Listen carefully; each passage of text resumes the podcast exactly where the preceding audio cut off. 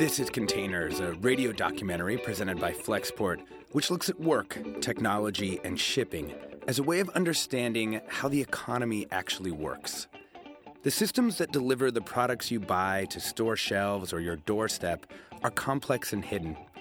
Through telling the stories of people working in supply chains, we make logistics more human and understandable. I'm your host, Alexis Madrigal.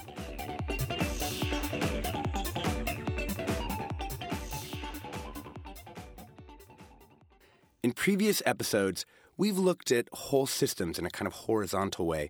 Like, how did containerization develop? How does global trade across the Pacific work now? What kind of maritime ecosystem does it take to be a port city in the modern era? Today, we're going to look at how one product moves across the world. And that product is coffee. Because coffee is the best, and everyone loves it. And also, something really interesting has been happening in coffee logistics that directly influences the kinds of coffee you can now buy and drink. In the course of a few years, a fancy coffee went from a Starbucks latte to a cup of individually poured coffee from some particular cooperative in the highlands of an equatorial country. The fancy coffee game now requires wine industry-like attention to the soil at origin, microclimates, labor practices, farming methods, and processing steps. People call this third wave coffee, and it's produced highly visible, tastable change in the type and quality of coffee available in the United States, especially in fancy food and drink strongholds like San Francisco. Well, as a coffee drinker, you might notice all the new types of coffee. There's a hidden back end to this revolution in coffee production. The whole industry has had to reorganize itself to meet the demands of the third wave roasters. There is a new coffee culture, and we're going to look at the infrastructure that makes it possible. To understand how third wave coffee is transforming global trade, you have to know how the stuff is bought, sold, and transported. So let me introduce you to our guide in this world, Aaron Van der Groen. On my weekend, one of my favorite things to do is to find a greasy spoon diner where nobody in coffee knows me and have a stack of pancakes and just like whatever comes off of that glass pot. Aaron wears big 90s sideburns and a ponytail. His catch-all adjective is neat. And I think he would not mind me saying that he's more coffee nerd than coffee snob. He works for Ritual, which has long been the standard bearer for ultra-high-quality small farm sourcing in the Bay Area and nationally, too. He selects and maintains the complex flow of raw coffee into the roasting operation. Aaron is what's known as a green buyer, and his job places him right in the middle of the global coffee revolution, which is created and depends on a sophisticated consumer. For an example, we've got a coffee called Carmona from Guatemala. And as far as people who buy Carmona are concerned, they just want to see that name, and they want to see it available. So yeah, people see the name Carmona, and they come to associate it with a particular flavor, and they want it to stay consistent and good. But Carmona is really kind of just a label for a bunch of different harvests of different trees picked at different times on the 270 acres of the Hacienda Carmona in the Antigua region of Guatemala. You're not picking the whole farm at once. It's like you've got people who go out there for a day, they pick a bunch of bags, that coffee gets processed, and then a small sample is set aside. And that stuff is the stuff that the green buyer will taste. When Aaron arrives on the scene, the beans from different harvest times are grouped into what are called day lots. And that's what the green buyers like him sample. And then they say, like, oh, you know, I like that one, I like that one, I don't really like that one, but this one's cool too. So, like, how about you take these three and kind of we'll put them together, and that will be the Carmona for this year. And that's what he does for all of the coffees that Ritual sells from all over the world, which means that for you to have your preferred Ethiopian coffee or something special from Colombia, he has to travel the world, getting buzzed, tasting the finest coffees humans have ever produced. It's a pretty sweet job. He just got back from a coffee-buying trip to Kenya, where he went to the Nairobi Coffee Exchange, which is held in this crazy wood-paneled room. It's definitely a relic of, I don't know, it feels like old, you know, colonial British times. You've got all these, like, big formal desks that the traders sit at. Each one has an ashtray built into it, and like, all these stained coffee cups around. I just have in my head, like, this vision of a bunch of kind of old expats sitting around just making this billowing smoke in there, just, you know, buying and selling coffee. And the coffee business varies wildly from country to country. So each nation has different rules, and they're often kind of strange by American business standards. Aaron's job is to navigate the Byzantine world of coffee trading, all in service to the ever-growing demand for high-end coffee that can retail for more than $25 a pound. Coffee is bought and sold for the entire country of Kenya in tiny little 10 and 12-bag lots. Occasionally you'll see, you know, something that comes into the hundreds, but really it's like, you know, this auction will go from real early in the morning to way late at night, and it's not done until kind of like every last bean in the entire country of Kenya is sold. In Nairobi, there are brokers who do the actual trading for people like Aaron. They're the ones sitting at the desks with the ashtrays. There's one little button on the desk, and as long as two traders have their buttons pressed or more, the bid price keeps going up and up and up. And yeah, it makes a crazy little sound effect. It starts going pew, pew, pew, pew. After a couple seconds, when nobody makes their last bid, it's yours.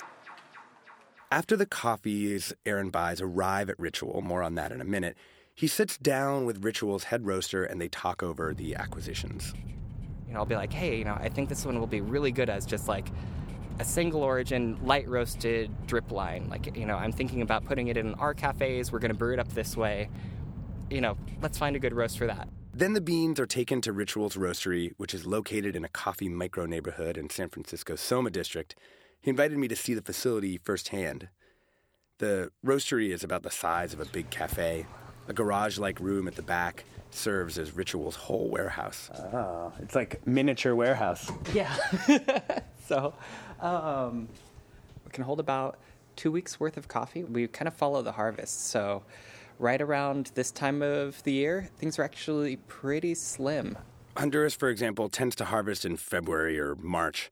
So by January of the next year, when we're meeting, that coffee is all gone. But Aaron has found one group of farmers who let him keep fresh Honduran coffee flowing into Ritual longer.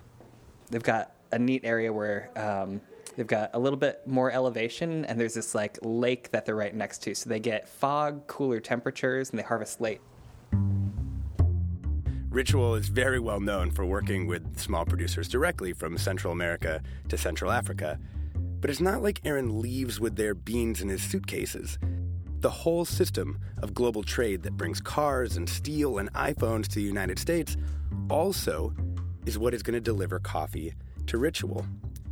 Those beans need to be packed into a container, loaded onto a ship, sailed across an ocean, and delivered to Oakland. And that's just what happens after the coffee leaves the country. Even just in Kenya, there are a lot of steps between coffee tree and export product. Your Kenyan farmer, they're a subsistence farmer. So they're growing mostly food crops, just, you know, to get by. And then they'll grow a cash crop, which is basically their entire income for the year. That's what they use, you know, to pay the phone bills. That's what they use to send their kids to school. Given that they have a plot of maybe an acre or two, they work with a local coffee operation that gathers up coffee fruit from a bunch of farms. Those are the day lots I was talking about earlier.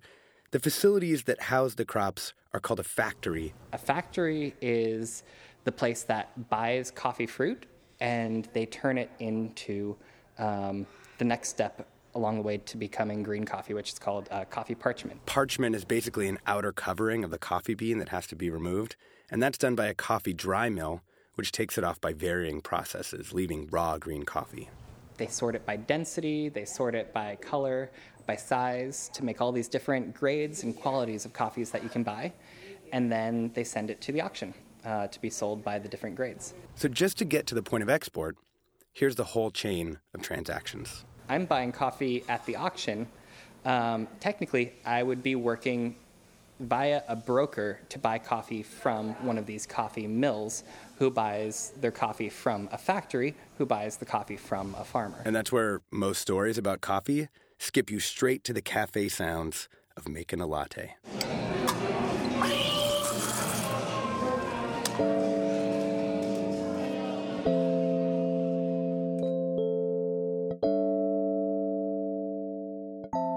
let's say you're one of those Ritual customers Aaron was talking about earlier. You can't live without coffee from the Carmona Hacienda of Guatemala. By now it should be clear how much global trade rests on the personal tastes of the coffee consumer. But there's a whole middle layer of invisible infrastructure that moves the beans from a place like Kenya to a roaster in Soma. Let's go see it. That guy was in a full-on parade. Did you see that? Our first stop is Royal Coffee, one of the biggest green coffee importers in the western United States. We're here because, I have no idea what an importer actually does. Like, I know they bring things into the country, like I get it in the abstract, but the specifics of it, no idea. Royal is located way out in the San Francisco Bay on a little spit of land jutting out from Emeryville, right in between a Trader Vic's and a fancy dim sum place. Their two-story building was supposed to be a yacht club. Now, impeccably curated vintage coffee bags adorn the walls, and the trading floor is organized into a tasteful oval of desks. We sat down in a big office, and I handed the mic to Jennifer Huber, Royal's director of operations, and told her just, kind of hold the mic close to her like she was singing karaoke. Said I'm never gonna dance again. Okay, my name is Jennifer Huber, and I am the director of operations, and I am a trader at Royal Coffee Incorporated, and we are a green coffee importer that's been around since 1978. An importer sources the green coffee beans from various different countries throughout the world, and we handle all of the logistics from getting it from the country of origin to the United States or wherever its final destination happens to be. Really, it's all about having a Rolodex of connections in the dozens of countries that produce coffee. For us, a lot of it is maintaining relationships and developing relationships. A lot of the people that we've been working with, the producers, the exporters and such, we've been working with for decades. But we're also always looking for new producers and co-ops and such to be working with. So you've got the relationship aspect of it. You're also creating contracts, negotiating prices, staying up to date with where the market is for any given country of origin, as well as where the New York commodities market is. The business is changing, though. It's getting harder. The standard trade in coffee used to be whole container loads of commodity coffee that was all handled and treated equally. But now an ever larger percentage of the industry is dealing with much more specific sourcing. And that's because it creates more interesting coffees that taste better. And also, let's be real, millennials love their small batch everything and will pay $10 for artisanal pickles. So they, by which I actually mean we, are definitely willing to pay for single origin coffees. The logistical corollary to that single origin is the microlot, a shipment of a small number of coffee bags. Microlots are the enabling concept for the hyper-specific fancy coffee game of today.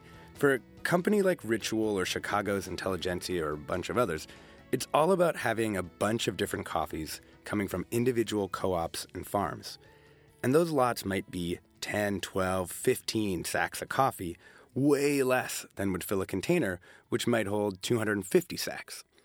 So that requires more work for the exporters in Guatemala or Honduras or Sumatra, and way more for the importers, too.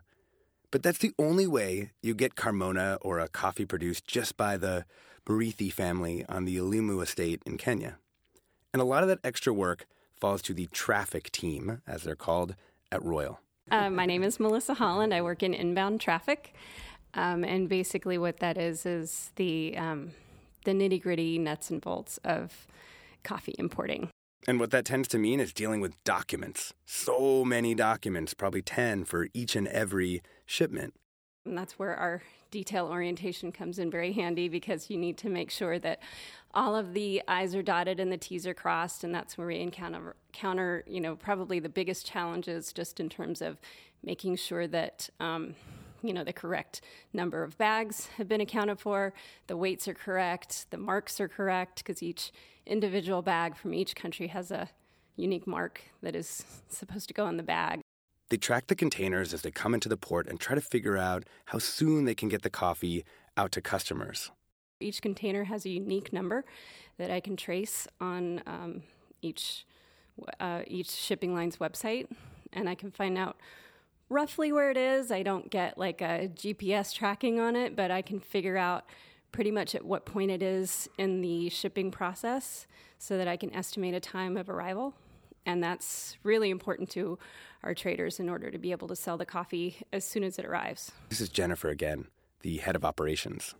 There is a number of reasons why you'd want to sell it right away. One is to turn over the cash. You know, we've paid for the coffee as soon as it's hit the water, and we're financing it. And so the sooner that we can get paid by the roasters, the better. Another reason is because, coffee, you kind of want it to get purchased and roasted and consumed as soon as possible for freshness sake. In case you missed that, it's worth dwelling on. Small roasters like Ritual don't have the cash to front all the money they'd need to secure the beans they'd need for a season. So it's the importers that finance those acquisitions, giving coffee roasters the flexibility to buy from all over. Chances are you've never heard of Royal, but they could bring in and finance, during the busy season, 1.5 million pounds of coffee in a single week, 40 containers worth. And even in the doldrums of January, they'll import 650,000 pounds of coffee. We're large for independent coffee importers. A lot of the coffee importers these days are kind of owned by larger conglomerates, you know? Like what would an example of that be? Like what kind of conglomerate owns a coffee importer? That's I don't the even question, know if conglomerate is the right word, but like Olam, Louis-Dreyfus. Yeah, bring in some coffees through an importer called Olam, and they've got an arm called Olam Specialty that's geared just for handling direct purchases, where, you know, we set up the pricing and everything with the farmer, and we use them more for their services of importation and storage.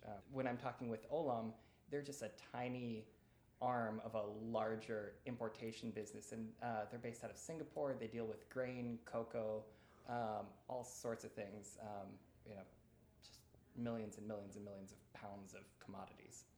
Got it. See, I've never heard of any of those companies in my life. Right. Yeah. They're also like, hidden. Right. Yeah. Louis-Dreyfus, Olam, like what? Yeah. What is yeah. I'm sure if you go look them up, you're like, oh, they like have $50 billion of revenue a year. Actually, Olam Group has revenue of $13 billion a year, but Louis-Dreyfus had $56 billion of revenue in the last year I could find. Well, Louis-Dreyfus is huge. Yeah, they're really big. Did you guys know this stuff before you got into the industry? Or I'd heard of Louis-Dreyfus, yeah. That's Julia Louis-Dreyfus. Is who's actually related. Yeah. To the really? Mm-hmm. You can interview her next. Yeah. Containers is brought to you by Flexport. Flexport is a freight forwarding company built around modern technology. They help over 2,500 companies run better global supply chains. Check them out at flexport.com. We've been tracing the hidden back end to the explosion of precisely sourced high-end coffee from the farm through the system of global trade. Now we're going to go a little deeper into the system as it works here in San Francisco, which has been a leader in this new third wave of coffee in America. Coffee importing in the San Francisco Bay has always been a big business. For much of the 20th century, coffee was the highest value import into the city. All the longshoremen knew what it was to work a coffee ship. At times, coffee was the biggest business in the whole bay.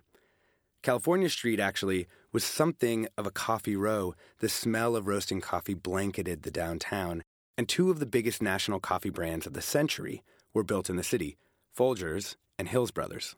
Coffee, coffee, richer, stronger, I'll last longer. Follow me, men.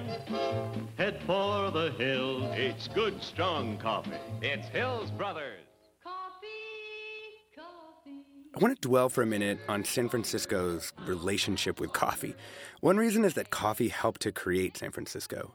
But San Francisco and its role in the importing and distribution of coffee also helped to create the modern coffee industry. The consumer experience of coffee has always been shaped by the hidden back end of not just farms, but ships and technologies and business innovation. Why did San Francisco become such a big coffee town? Because it was the best port on the West Coast, basically. Well, that and World War I. Before World War I, the Germans and British both financed and received shipment of Central American, particularly Guatemalan, coffee. It was very good stuff. It still is.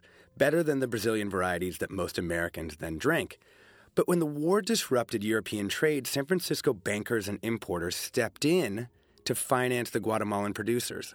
Coffee flooded into San Francisco. In 1906, when the great earthquake hit the city, about 250,000 bags were coming into the city. In 1914, 1915, that had gone up to 400,000.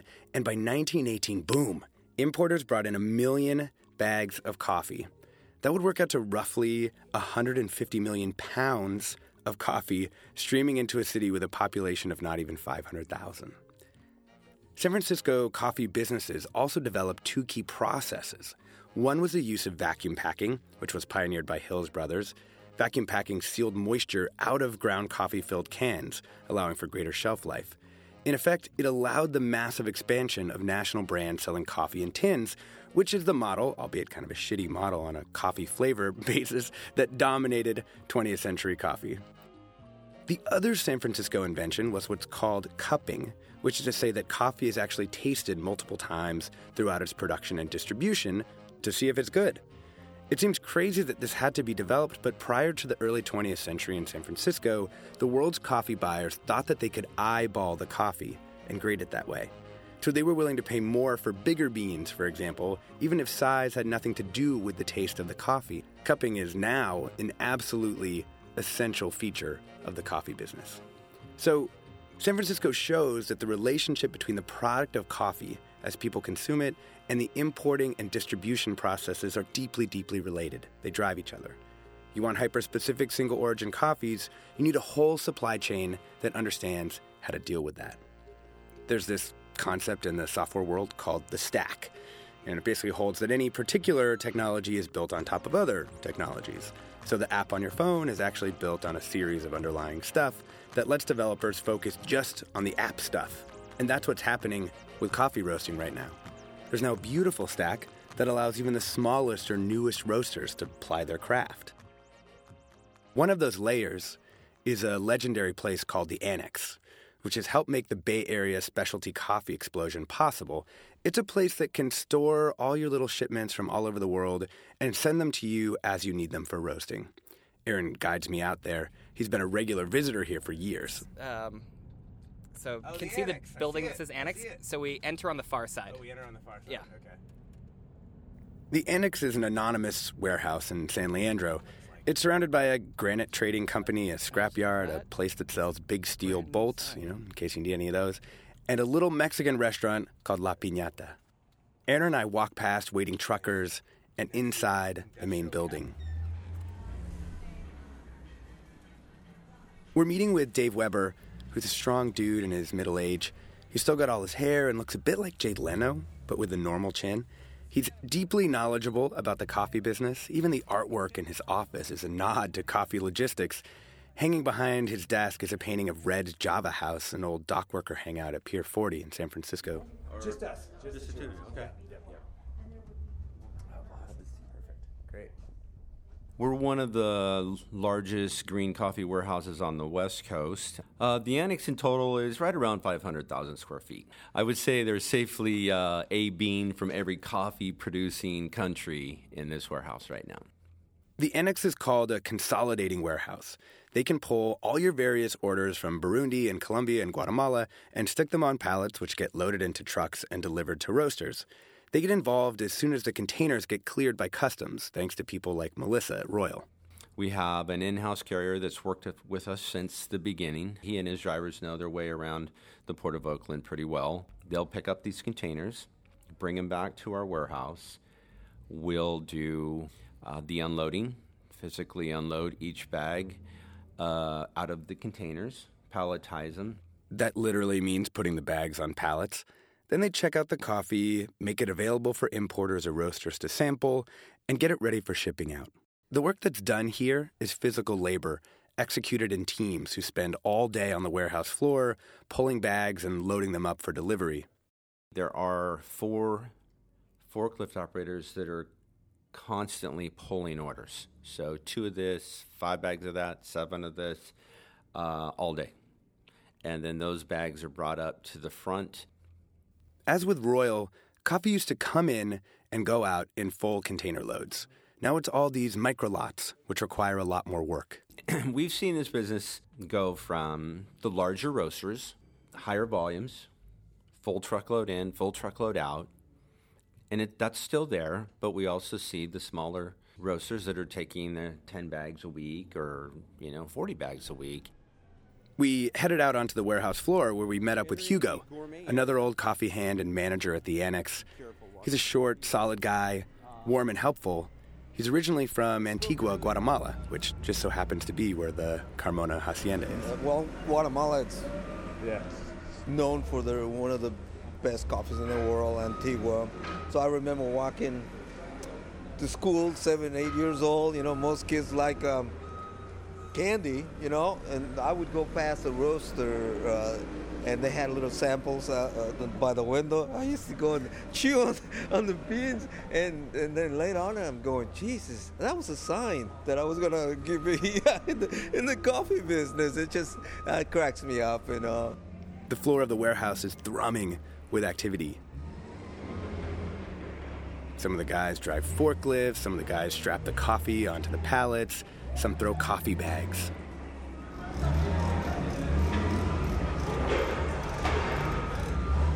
Did you ever throw these bags yourself? When I first started, I did. Mm-hmm. And these guys are doing about 1,000 a day as a team. It's technique. Hugo and I wander off to watch the team's work.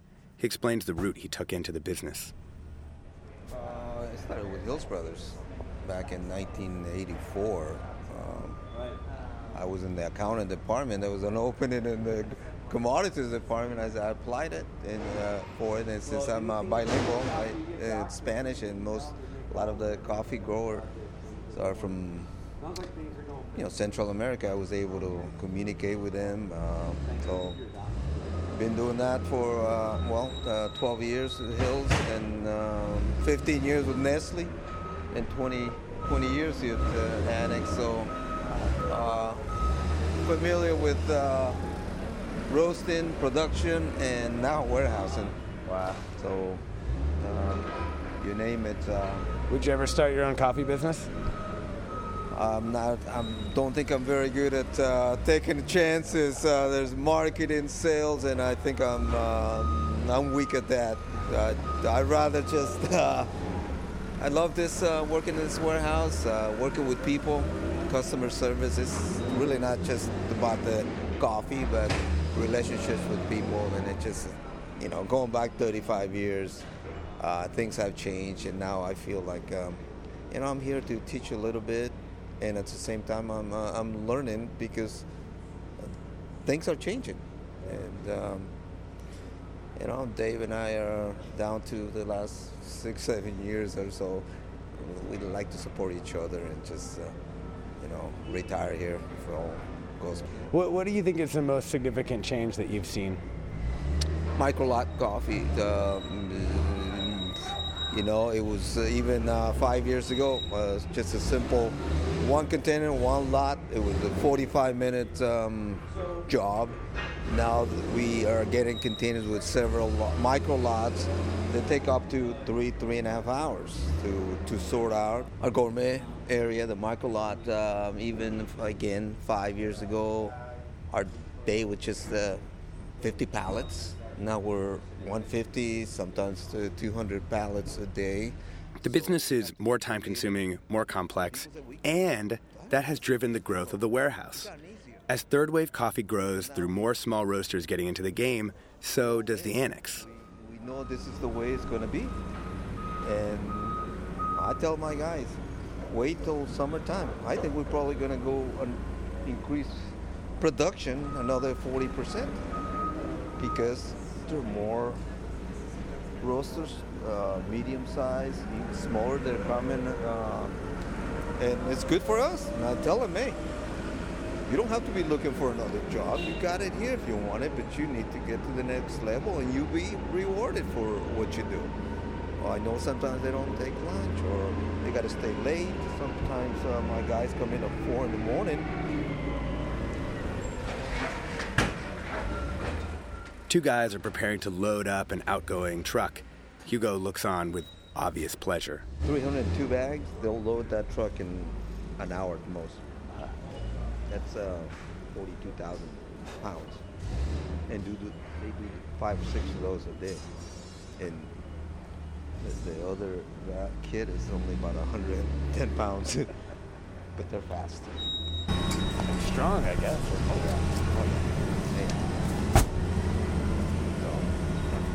They are fast. We watch them work in perfect coordination.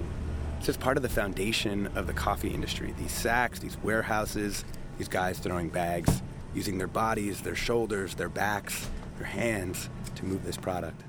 All right, well, we should probably get out of your hair. Sorry, thank you. I know you guys have a busy day. No problem. Yeah. Dave and Hugo go back to work, and Aaron and I drive off, probably with some kind of contact caffeine high from being among all the stacks of coffee beans. The way the whole system works to create third-wave coffee is dawning on me. It just seems like in all these different ways, a lot of the scale and complexity that used to be required in order to do each step of the game has sort of been, it's gone away, you know? Talking to the guys at the Annex, it's so apparent that they realize that microlots are the future of the game. While the big guys still dominate the business in terms of sheer tonnage, the prestige and growth are in the smaller lots and being able to handle them. When people talk about developing a business ecosystem, I realize this is what that actually means. All these different little pieces from the farm level to the financial level, at the shipping level, warehouse level. The flexibility needs to be built in at every layer of the stack. And what it leads to is all these new coffees, these new taste experiences, because the ecosystem allows people to farm and roast in unprecedented ways. Coffee's for Jim.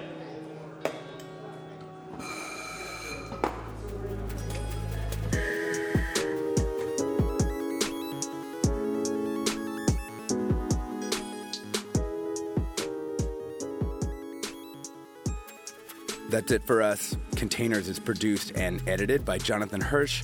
Mandana Mofidi is the director of audio at Fusion Media Group.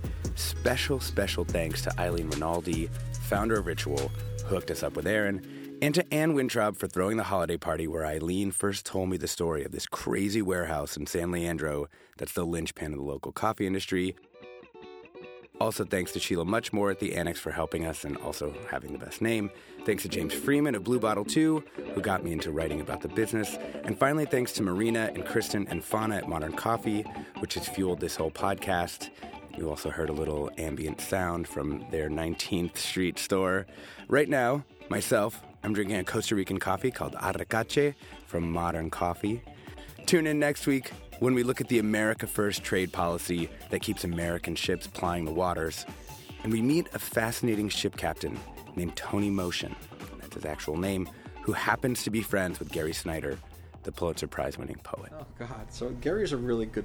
he's one of my best friends, really good friends, you know. So you know, there's like... We have this little cabal of about 12 to 14 of us that have been having dinners together for the last 35 years.